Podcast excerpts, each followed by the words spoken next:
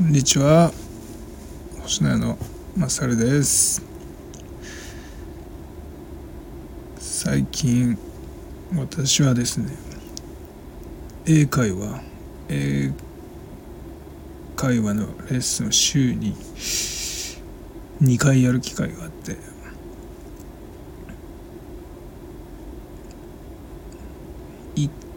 その2回のうち1回はまあ山ちゃんとのレッスンでその2回のうちもう1回はそのネイティブのアメリカ人の人と英会話するんですけどまあだんだんやるにつれてちょっとずつ喋れるようになってきてるのとその英語で言われてることが聞こえるようにはなってきていてそうなってくると楽しくなって英語の勉強するやる気が上がってきてる。そんな感じですね。練習するにつれて英語が聞こえるようになったり、まあ、話せることがちょっとずつ増えてきたりはするんですけどそれでもやっぱり全然まだまだ言いたいこと全然言えないし聞き取りもたまに聞き取れない時があって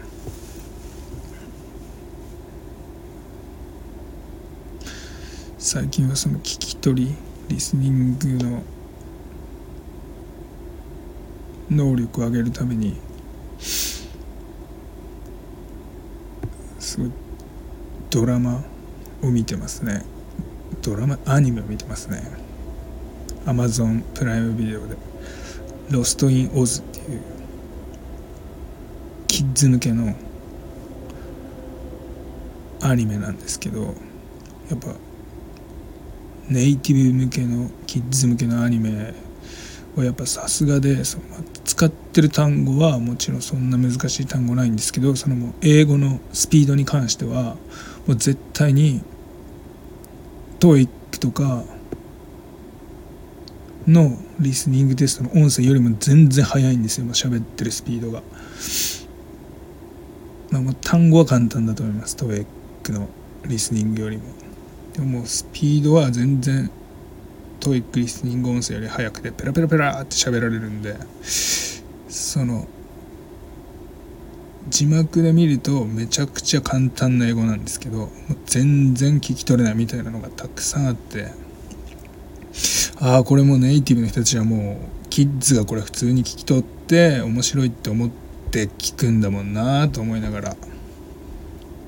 見ると全然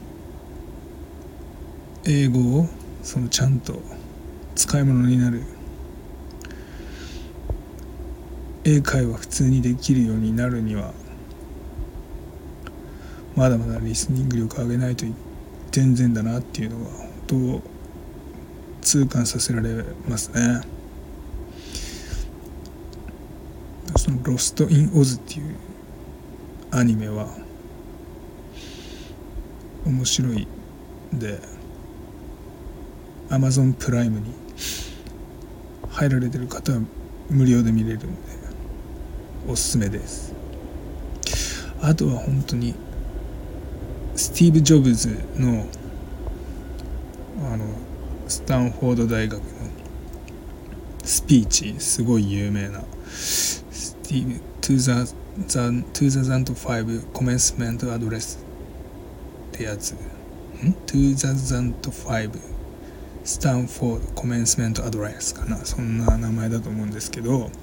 あの Stay Hungry, Stay Foolish のやつですね。有名な。あれを本当に毎日1回は聞いてますね。1回は聞いてる？シャドーイングしてますね。その回あってか本当アメリカ人のとの英会話アメリカ英語本当に聞き取れるんですよね。やっぱ。これ毎日多分スティーブ・ジョブズのコメンスメントアドレスシャドーイングしてる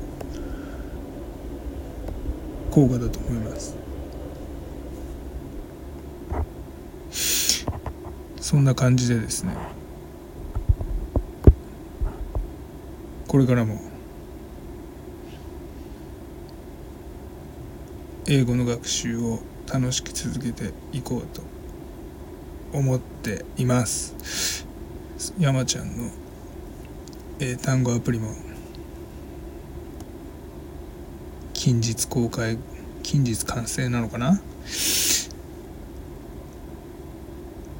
するので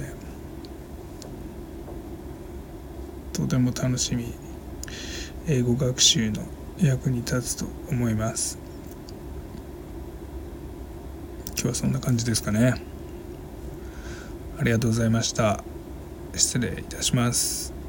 マサルでした。